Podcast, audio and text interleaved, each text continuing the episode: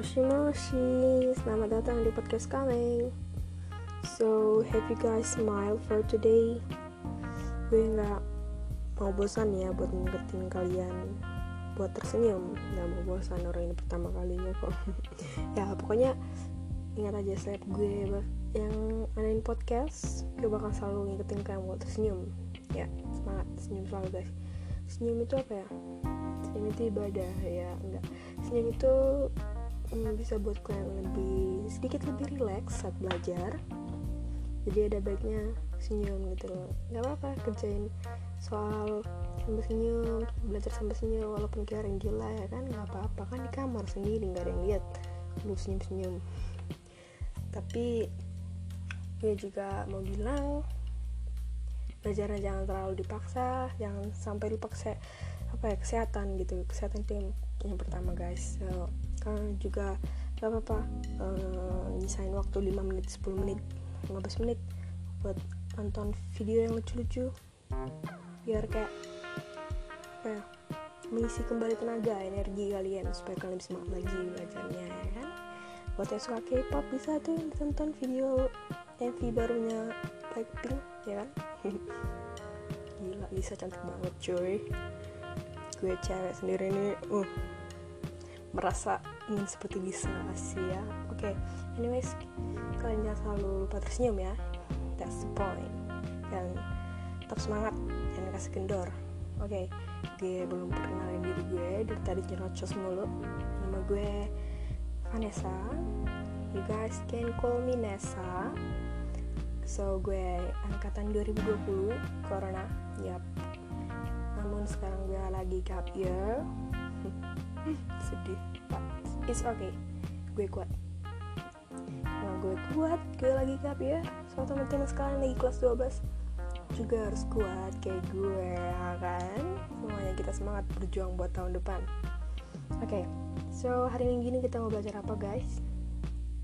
Jadi hari ini kita mau belajar kimia.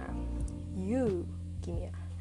Oke okay, di open request kemarin ada yang request tentang termokimia jadi hari ini kita bakal belajar termokimia hmm, sebenarnya termokimia memang cukup sulit bagiku sendiri but gak apa-apa. Kita kupas bersama-sama di sini.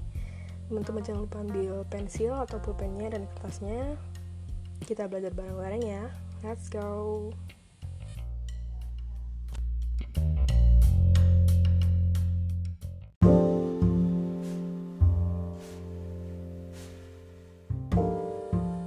Oke, kita bakal belajar termokimia. Nah, di sini kita bakal bahas nanti itu ada reaksi exotherm endotherm, perubahan entalpi standar, penentuan kalori reaksi di mana penentuan kalori reaksi itu bisa dengan kalorimeter, hukum Hess berdasarkan data entalpi pembentukan standar dan berdasarkan data energi ikatan. Jadi, kalau emang terlalu panjang nanti kita bakal bahas bagian kedua ya. Siapa tahu memang gak cukup buat bahas semua ini gitu. Oke. Okay.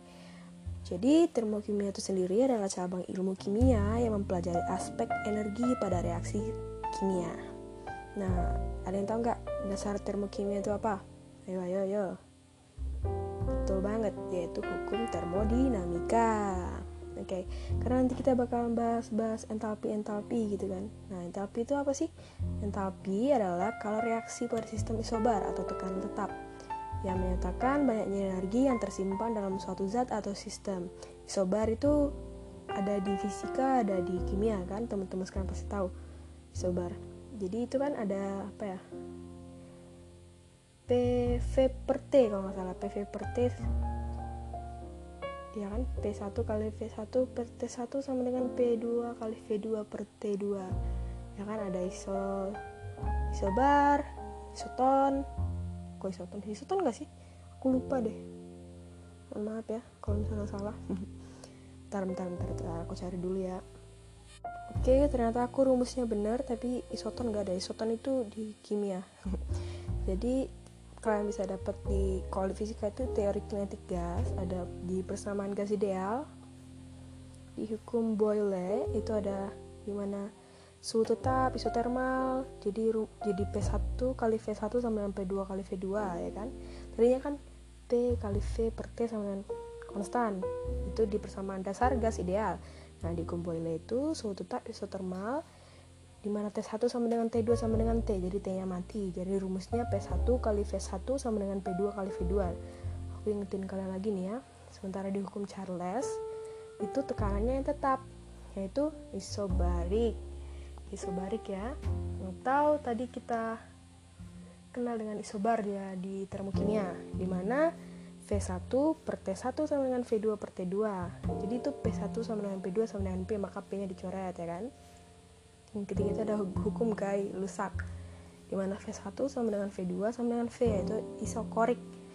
Jadi rumusnya itu P1 per T1 sama dengan P2 per T2 nah buat cari-cari soalnya bisa dibuka buku-buku fisikanya ya di teori kinetik gas oke kita balik lagi di termokimia buat uh, yang pertama kita bakalan bahas reaksi termokimia Reaksi termokimia itu ada dua, reaksi eksoterm atau reaksi endoterm. Reaksi eksoterm itu apa? Reaksi yang mengeluarkan atau menghasilkan kalor. Energi sistem berkurang, energi lingkungannya bertambah, sehingga delta H sistem berkurang, ya kan? Gimana? Bisa tadi belum? Misalnya nih gini, ada sebuah lingkaran, aku uh, gambarkan, kalian pikirkan di awang-awang ya, pikirkan pikiran kalian, imajinasi kalian ada sebuah lingkaran nah di lingkaran itu kalian tulis di dalam sistem so di dalam lingkaran itu adalah sistemnya ya nah di pinggir-pinggir lingkaran itu kalian buat tanda panah keluar tanda panah keluar kalor.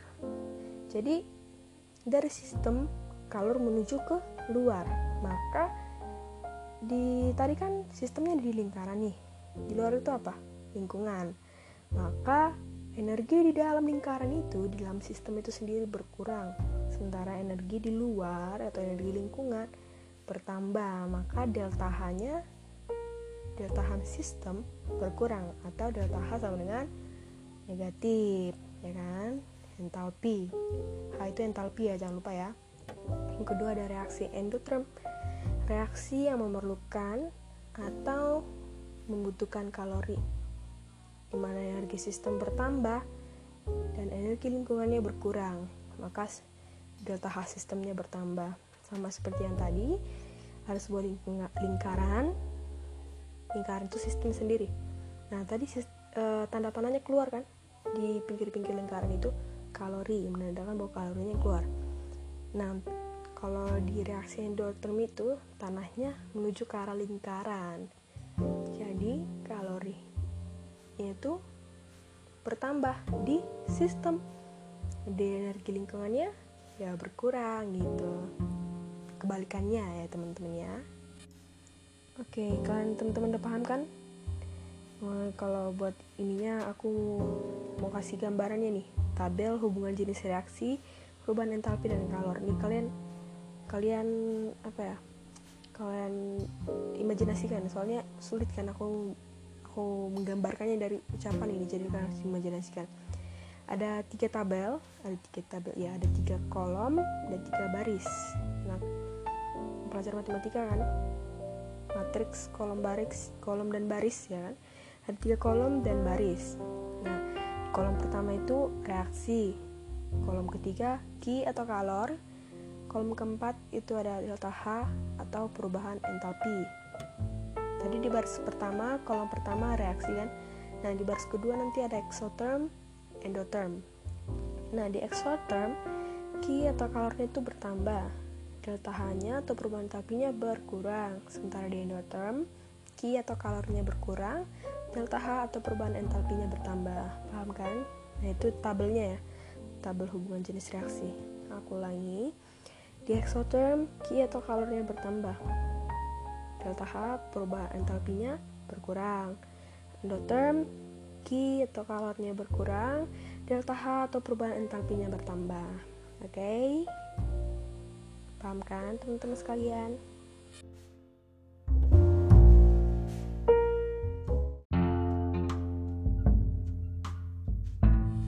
Oke, lanjut lagi yaitu jenis-jenis perubahan entalpi. Nah, yang pertama itu ada delta HF delta HF atau perubahan entalpi pembentukan standar. yaitu energi yang terlibat untuk membentuk satu mol suatu zat dari unsur-unsurnya dalam keadaan standar. Contohnya nih, delta HF H2O sama dengan minus 47 kJ per mol. Artinya, bahwa perubahan entalpi pembentukan standar air adalah minus 47 untuk membentuk 1 mol H2O dari unsur-unsurnya dalam keadaan standar yaitu gas H2 dan gas oksigen dilepaskan kalor sebesar 47 kJ. Nanti persama reaksinya gimana? H2 ditambah O2 menghasilkan H2O. Delta H sama dengan minus 47 kJ per mol.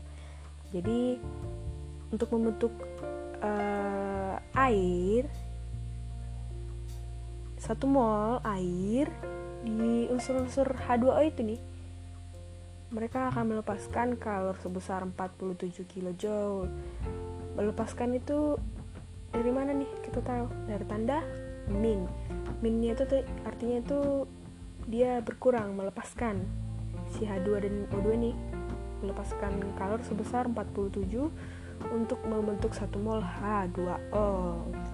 Ngerti kan teman-teman? Oke, kita lanjut. Oke, lanjut ya. Di kedua itu ada delta HD yaitu perubahan entalpi penguraian standar. Apa nih artinya? Tadi yaitu adalah energi yang terlibat untuk menguraikan satu mol. Ingat ya, menguraikan satu mol suatu zat menjadi unsur-unsurnya dalam keadaan standar. Contohnya delta HD O2 H2O O2 H2O sama dengan plus 47 kJ per mol. Artinya Perubahan entalpi penguraian, penguraian standar air adalah 47 kJ untuk menguraikan 1 mol H2O menjadi unsur-unsurnya dalam keadaan standar yaitu gas H2 dan gas oksigen dibutuhkan kalor sebesar 47 kJ. Itu bersama reaksinya gimana? H2O terurai menjadi H2 tambah O2. Nah, tadi kan aku bilang menghasilkan. Menghasilkan itu tanda panah kan? H2 tambah O2 di delta HF tadi H2 tambah O2 menghasilkan itu tanda panah H2O nah, oke okay? nah kalau di penguraian itu H2O terurai berarti H2O tanda panah H2 tambah O2 aku bacanya H2O terurai menjadi H2 tambah O2 delta H sama dengan plus 47 kJ per mol oke okay? kalian ngerti kan teman-teman jadi untuk menguraikan si H2O menjadi H2 tambah O2 itu mereka masing-masing membutuhkan kalor sebesar 47 kalau aku diam ya? Membutuhkan kalor sebesar 47 kJ per mol. Nah yang ketiga itu ada delta HC yaitu perubahan entalpi pembakaran standar. Energi yang terlibat untuk membakar atau mereaksikan dengan gas O2 jadi kalau di soal ini kalian bingung nih. Kan, kan kalau uh, apa ya namanya kalau kalau data HF kan terurai A plus B tanda panah menghasilkan AB gitu kan. Kalau di delta HD AB terurai tanda panah kan atau tanda panah A tambah B. Kan beda tanda panahnya nih beda beda apa ya beda beda tempat nih. Isi tambah-tambah ini kan biar kalian gampang ngerti ya berteman-teman sekalian ngerti tambah-tambahnya bedanya di situ kan kalau delta HF pembentukan atau teruraian gitu, atau penguraian.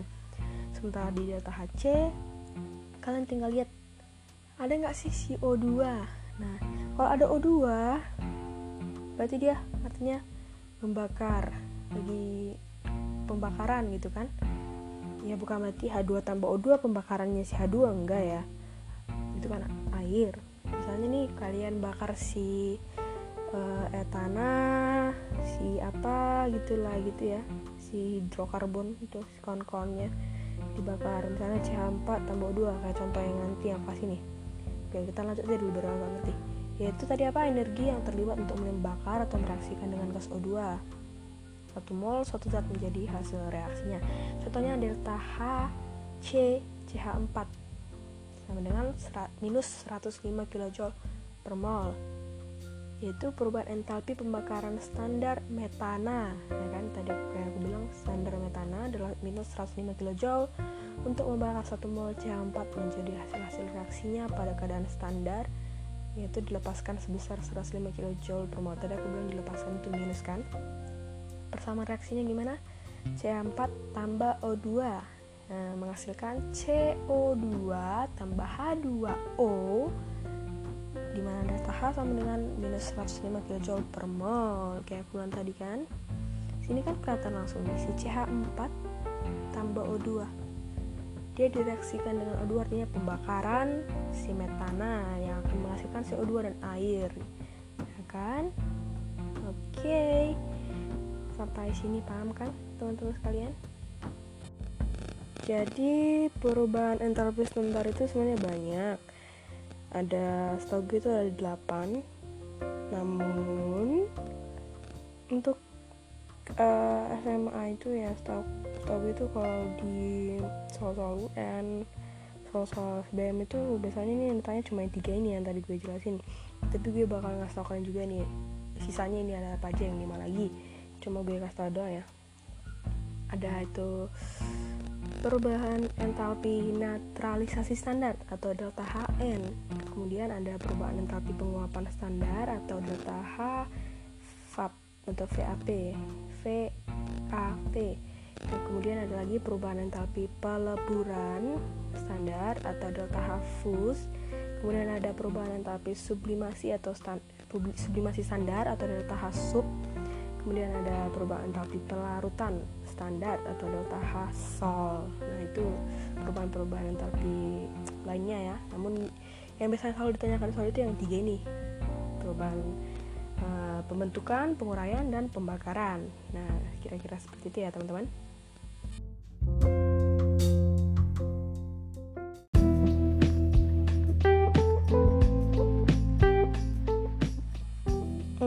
kita lanjut lagi. Yang ketiga adalah penentuan kalor reaksi. Perubahan entalpi itu dapat ditentukan dengan empat cara, yaitu kalorimeter, hukum Hess, entalpi pembentukan standar, dan energi ikatan. Yang pertama ada kalorimeter. Jumlah kalori yang diserap oleh air dapat ditentukan dengan mengukur kenaikan suhu larutan dalam kalorimeter. Rumusnya apa? yaitu Q larutan sama dengan M kali C dikali delta T di mana C nya itu adalah kalori jenis air ya teman-teman. Jangan lupa ya. Kalau di Q larutan itu C nya kalori jenis air. Sementara di Q kalorimeter rumusnya apa? Q kalorimeter sama dengan C dikali delta T. Di, kalau di Q kalorimeter itu C nya apa? kapasitas kalor kalori meter jangan lupa ini kadang kita agak-agak lupa kan? Karena sama C. Kalau di larutan itu C kecil di Ki kalorimeter itu C besar oke. Di Ki reaksi juga ada lagi nih. Sebenarnya kayak apa ya penduran-penduran rumusnya gitu lah ya. Uh, Ki reaksi itu sama dengan Ki eh sama dengan Ki. Ki reaksi sama dengan min buka kurung. Ki larutan tambah Ki kalorimeter tutup kurung. Kemudian lagi Ki, uh, diturunkan lagi Ki reaksi sama dengan min Ki larutan. Di mana delta H sama dengan min Q larutan per mol sama dengan Q reaksi per mol agak sulit ya kalau aku bacakan tapi mudah-mudahan teman ngerti teman-teman sekalian ngerti ya mudah-mudahan ya amin. Oke lanjut lagi yang uh, berdasarkan hukum Hess. Nah hukum Hess itu adalah energi yang terlibat dalam suatu reaksi di mana itu tidak tergantung pada uh, jalannya reaksi ya kan? Ingat nih aku kadang suka bingung di sini ingat ya di HES itu energi yang terlibat itu tidak tergantung pada jalan reaksi tetapi hanya tergantung pada keadaan awal dan akhir dari perubahan tersebut. Nih lagi-lagi aku ngajak teman-teman sekalian buat uh, menghayal ya ambil pensilnya ditulis ditulis di digambarkan di buku di kertasnya atau di bukunya. Ada nih A A itu teman-teman sekalian tarik tanda panah secara horizontal. Horizontal itu mendatar ya. Horizontal menuju B. Oke. Nah di A menuju B ini kita sebut delta H satu. Kemudian dari B ditarik lagi tanda panah menuju C secara horizontal. Kita namakan panah yang ke B dari ke, dari B ke C ini kita namain delta H2 nah tadi dari si A kita tarik tanda panah ke bawah secara vertikal menuju D. Nah tanda panahnya si A ke D ini kita namain delta H3 kemudian dari C kita tarik tanda panah secara vertikal ke bawah nih menuju E. Nah tanda panah C ke E ini kita delta H4 nah terus dari D kita tarik tanda panah panjang se sampai tadi kayak A ke C gitu kan A B C. Nah kita tarik tanda panah ke D ke E itu sepanjang itu secara horizontal. Nah kita kita nama ini tanda panahnya si D ke E ini delta H5 jadi si grafis tadi ini membentuk persegi panjang kan? Teman-teman kalau nggak persegi panjang nih nggak tahu nih gimana teman-teman gambarnya ini salah pasti. Oke okay. Maka dari gambar itu dari eh, grafis itu dapatlah dibuat persamaan secara matematis. Di mana delta H1 tambah delta H2 tambah delta H4 itu sama dengan delta H3 tambah delta H5 ya pas kan? Oke. Okay. aku mau ngasih tahu trik pengerjaan soal dengan hukum Hess ini ya. Nih yang pertama itu tentukan persamaan reaksi yang akan diketahui delta H-nya yang kedua bandingkan data persamaan reaksi dengan persamaan reaksi yang akan diketahui delta H-nya dengan catatan yang pertama jika posisinya tidak sama dengan harga delta H-nya dibalik jika positif menjadi negatif dan sebaliknya. Yang kedua, jika koefisien tidak sama, maka data lebih besar dari soal sehingga harga delta H dibagi dengan koefisien. Data lebih kecil dari soal, maka dikali delta H dibagi dengan koefisien. Ngerti nggak nih teman-teman sekalian? Sulit banget ya. Buruan teman-teman sekalian ngerti, gue harap teman-teman sekalian ngerti biar kita sama-sama asik belajarnya ya oke kita lanjut lagi yaitu berdasarkan data entalpi pembentukan standar perubahan entalpi atau delta H suatu reaksi dapat dihitung berdasarkan selisih entalpi pembentukan atau delta HF produk dan reaktan. Perumusannya sebagai berikut yaitu delta H sama dengan sigma delta H F produk dikurang sigma delta H F bereaksi. Oke teman-teman paham tidak nih ya aku kasih nih persamaannya itu ya. Persamaannya yang pertama itu delta H reaksi sama dengan sigma F. Kok sigma sih? Ulang-ulang delta H reaksi sama dengan sigma HF hasil reaksi sama dengan sigma HF reaksi. Kemudian ada lagi delta H reaksi sama dengan delta sigma delta HF kanan. Sama dengan sigma delta HF kiri. Jadi si hasil reaksi dengan reaksi kali dengan kiri pasangannya gitu ya teman-teman ya. Antara rumus dipakai untuk mengerjakan yaitu delta H sama dengan sigma HF. Produk dikurang sigma delta HF bereaksi jadi kalau pakai kanan dan kiri gimana? Ayo ayo produk itu sebelah kanan atau kiri ayo. Sesuai dengan yang tadi di persamaan yang digunakan produk itu ada di sebelah kanan. Maka kalau pakai kanan kiri ya delta H sama dengan sigma HF kanan dikurang sigma HF kiri. Kanan tadi ada produk di kiri tadi ada reaksi ya produk itu sama dengan hasil reaksi. Oke teman-teman. Kita lanjut lagi. Yang keempat itu ada berdasarkan data energi ikatan energi ikatan yaitu energi yang diperlukan untuk memutuskan satu mol ikatan dari suatu molekul dalam wujud gas. Perubahan tapi data delta H suatu reaksi dapat dihitung dengan apa? Ayo ayo ayo. Yaitu dengan data H reaksi sama dengan EI itu EI itu apa? Energi ikatan. Pemutusan dikurang energi pembentukan paham nih ya teman-teman ya? Jadi delta H itu reaksi ini bisa dihitung dengan sigma energi pemutus energi ikatan pemutusan atau energi ya pemutusan ikatan reaksi ya jangan lupa. Pemutusan ikatan reaksi dikurang dengan sigma energi pembentukan ikatan produk. Jangan lupa nih. Oke. Triknya. Apa yo yo. Yo kasih triknya. Trik pengerjaan soal dengan energi ikatan. Yang pertama itu buat struktur batang agar kelihatan jumlah ikatan. Jadi sebenarnya saat ada soal-soal yang kayak gini nih lebih gampang itu kalian buat struktur batangnya supaya kelihatan nih jumlah ikatannya ya kan? Yang kedua jika terdapat ikatan yang sama antara reaksi dan hasil reaksi langsung dihilangkan terlebih dahulu. Jadi kalau ada yang sama apa namanya ikatannya si reaksi dan hasil reaksi langsung dihilangkan aja ya kan? Kemudian hitung energi ikatan pemutusan dan hitung energi ikatan pembentukan selanjutnya kurangkan energi ikatan reaksi dengan energi ikatan hasil reaksi. Aku kasih contoh nih diagram. Ya lagi-lagi kita harus berimajinasi. Imagination ya kayak lagunya Shawn Mendes. Imagination.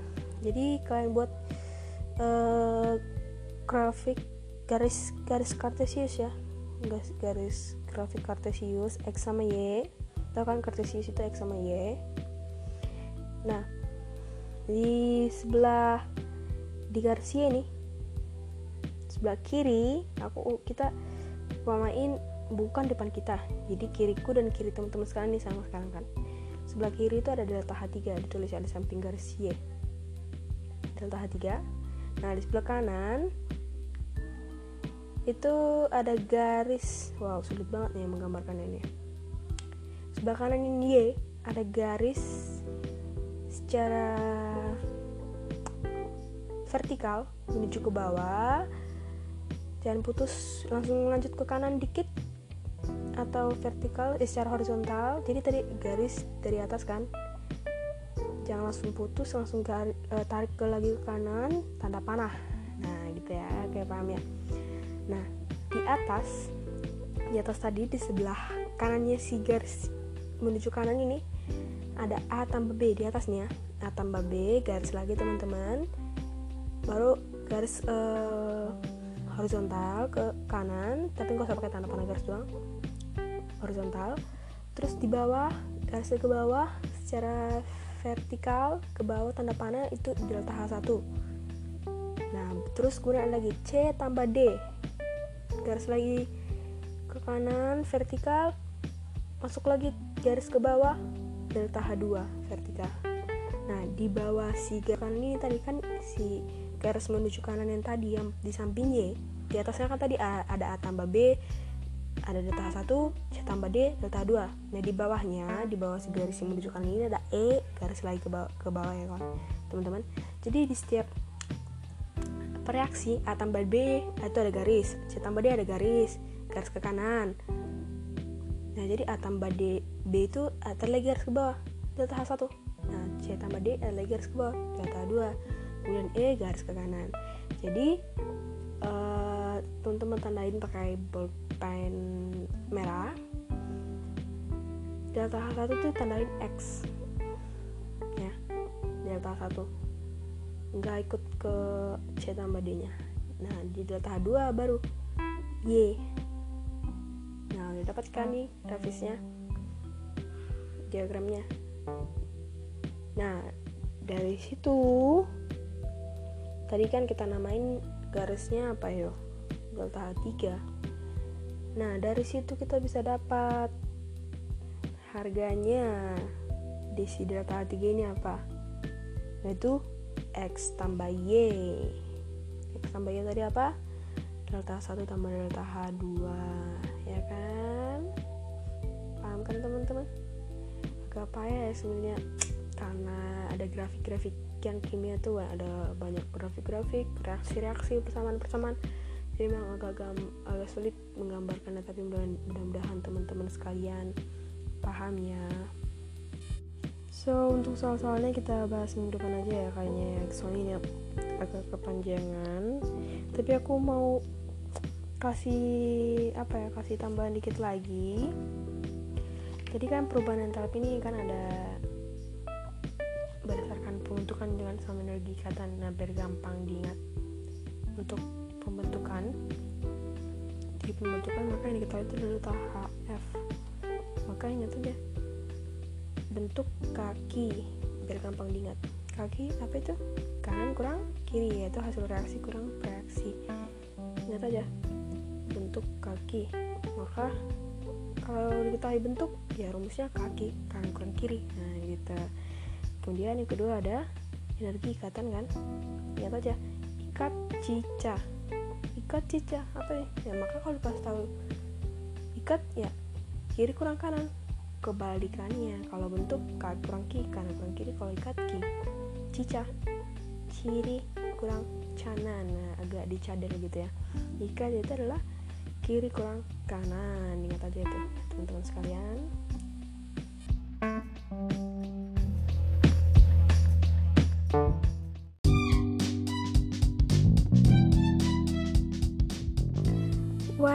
thank you so much buat teman-teman yang mau dengerin sampai closing ini ya. Nggak terasa udah setengah jam kita cerocos-cerocos yang bermanfaat, cerocos ria ya, namun bermanfaat.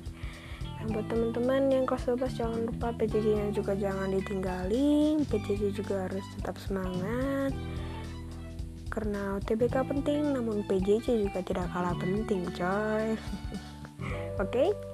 stay health semuanya. Kalau keluar rumah pakai masker ya.